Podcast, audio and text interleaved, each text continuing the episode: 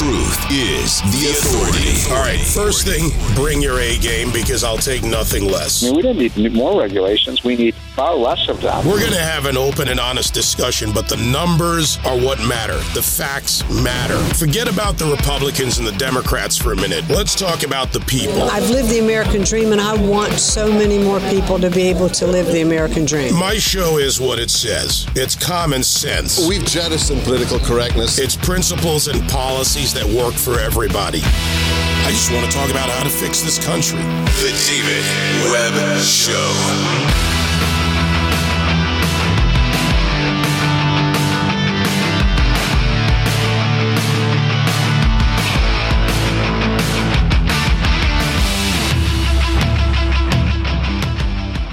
In spite of the change in the headlines, it does not remove the reality in Afghanistan. We have American green card holders. We have special interest visas, families of Americans. It's actually a multinational problem, but the focus on the efforts to help those in Afghanistan, as well as the stark reality and what is a dark reality of murders, beatings, and so much more. We need to take an honest look at this and from the Biden administration who would simply like this to go away. It doesn't for those who are continuing to carry out the effort to save people left behind by this administration. Heather Nauert, uh, my colleague in past years, my colleague still today, and someone who is helping with these groups, with Scott Mann and his group, for example, Pineapple Express, joins me now. David, good morning. Great to be with you. Morning, Heather. You know, after our conversation yesterday, and as you know, conversations I'm having with others, there is a dark reality emerging. And beyond the Senate hearings and the, you know, the pronouncements of politicians, regardless of size, and the, the chiefs of the military and the advisors to the president, let's look at what's going on on the ground in Afghanistan. Sure. Um, well, millions of Afghans want to get out, of course. There are still many people aligned with the United States who are trapped in that country, whether they be high risk people who had worked with the U.S. government before on all kinds of projects, from building roads and schools, they're in danger, to women, to the commandos that our special operations trained up over the past 20 years. There are about 30,000 of them, and they are the best trained people in the country. They've been trained by our folks, and they are uh, being captured every single day. Every morning, I wake up to another horrific video of these men and their families, which include their wives and children, being slaughtered. And the United States has no policy on what we should do with these Afghan commandos. Look, when we uh, look at the hearing that took place earlier this week, Chairman Milley said that Al Qaeda could be reconstituted in Afghanistan in as little as six to 36 months. You know, I'm not sure I believe their timeline uh, based on previous timelines that we've gotten from them. But the United States is going to need to rely on these Afghan commandos because at some point, I think a lot of folks think we're going to have to go back in. And that's a sad reality today. You know, in addition to this, and while, as I mentioned before, Heather, it is a multinational issue, uh, the large bulk of it is here in America. Who's blocking, who's stopping the efforts or hindering the efforts in any way to get those left behind in Afghanistan? Uh, well, you know, those who are getting out are being facilitated solely by private groups lots of these veterans groups and other uh, related groups are working together. Um, no One Left Behind, Doug Livermore, is doing great work. He's in touch with some of the Afghans that I'm trying to help every single day. He's doing terrific work.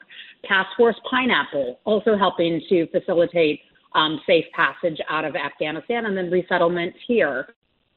Uh, his group, Human First, um, they're doing some great work as well. So it's really the private groups that are doing the job that the government should be doing, but the government is not. And it's important for folks to know that all these groups are privately funded. The U.S. government isn't kicking in a dime for um, all the safe housing uh, that is being provided to at-risk Afghans and the you know facilitation of flights uh, out of the country. It's all being paid for by veterans, by private individuals, and David, there are so many stories about these really committed veterans who've been cashing out their 401ks, their entire savings, and pouring it into this effort because we made a promise that we would take care of these people, and if they served alongside us, that we would bring them to safety in the United States, and we're not fulfilling that promise today. You know, just that point doesn't get, I think, enough of attention that there are people here willing to put their economic stability on the line. Uh, you know, when I hear, and I've spoken to a number that said, you know, here's what I've put in. I, is that all? That's all I have. That's yeah. what I have. I'll go back to work to find it. I mean, that's a level of commitment that's really a level of commitment. The, uh, these men and women are just incredible who've been volunteering for this effort. I've spoken with countless veterans who have quit their paying jobs just to work on this full time and are pouring their savings into helping these men that they served alongside and their family members.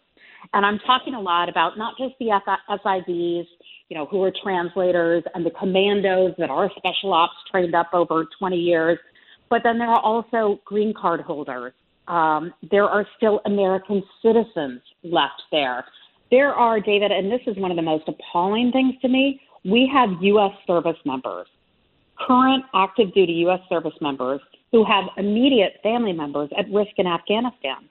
And we're doing nothing. And when I say we're doing nothing to bring them home, I mean the U.S. government is doing nothing to bring them home right now. It's all on the backs of these private groups. So it's really important, you know, just to think about um, the suffering of these people, but also what U.S. volunteers and veterans are going through to try to keep the promise. So let's go down to the State Department for a moment. And you were once in the State Department in the Trump administration. Mm-hmm as its spokesperson. I shared an email with you earlier. Uh, this is a response from an official at the State Department regarding the special immigrant visas. And there's a lot in this without having to go mm-hmm. into the entire email. But in one line at the beginning of the email, we are developing processing alternatives so that we can continue to deliver this important service for the people of Afghanistan, referring to the SIVs.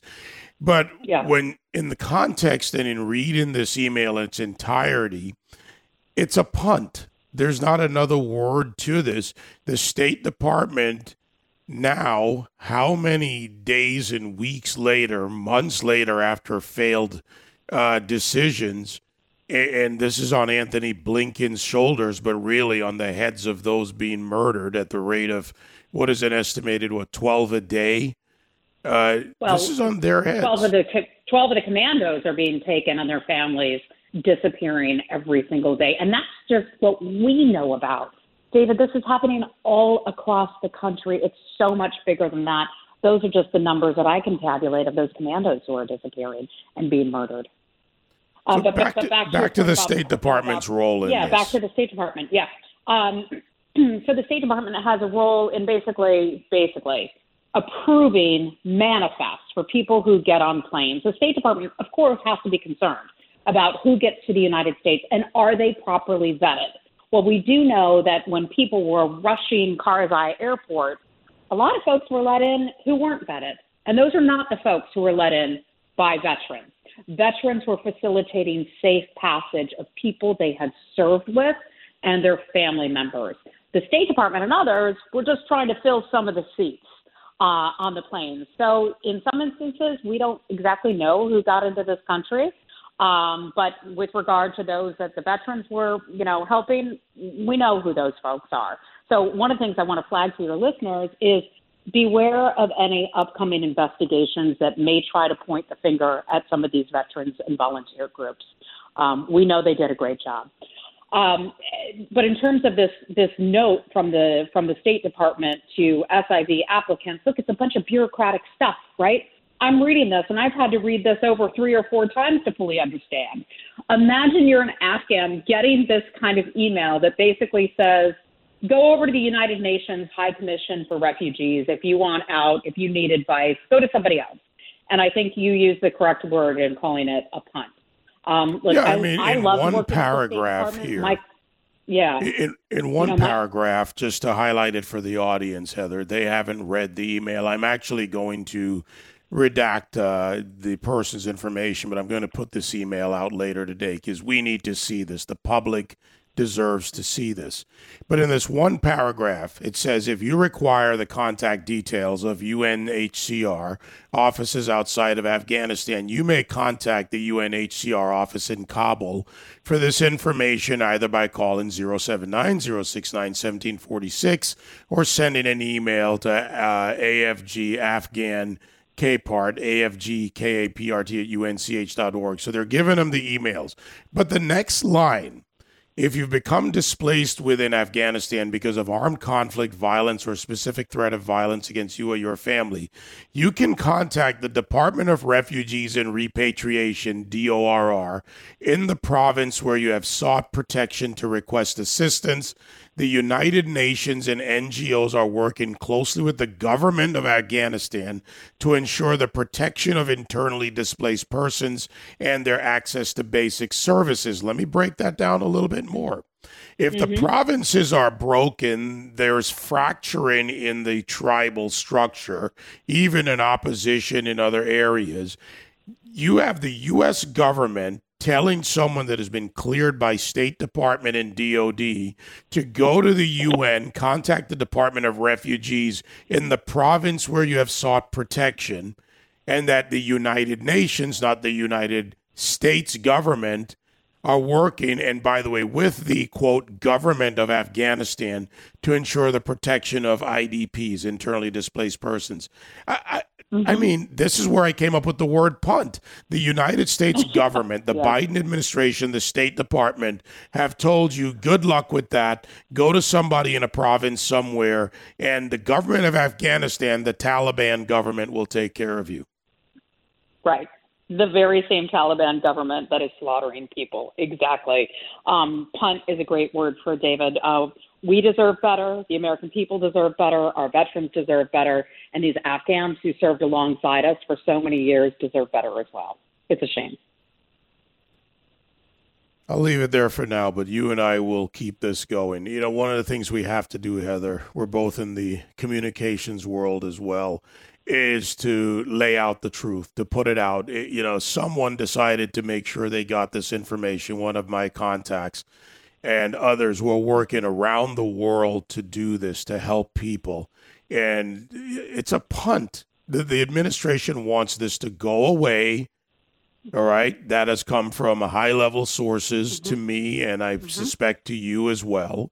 Their words, even from within the administration and within the State Department. I mean, again, you are in the State Department. What should they be doing now? they need to prioritize this, and they would say that they are, but they need to prioritize a process for getting people out. The United States government should be paying for these private groups to get people out. The United States should facilitate flights getting out, um, bringing people here who are vetted, and the people that we made promises to. Um, there's there's nothing more important than keeping our promise. And David, you're right.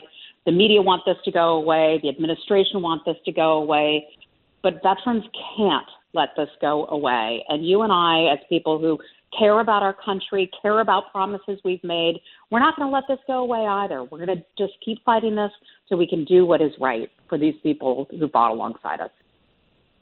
Heather Nauert, and uh, again to all the people you're working with, Heather. Thank you, and we will continue to do this together. We will keep this alive. It, while people are dying, we can't let it die over here as the administration would like. Yeah. David, thank you so much. Thanks for your commitment, your service, and uh, thanks for all you do.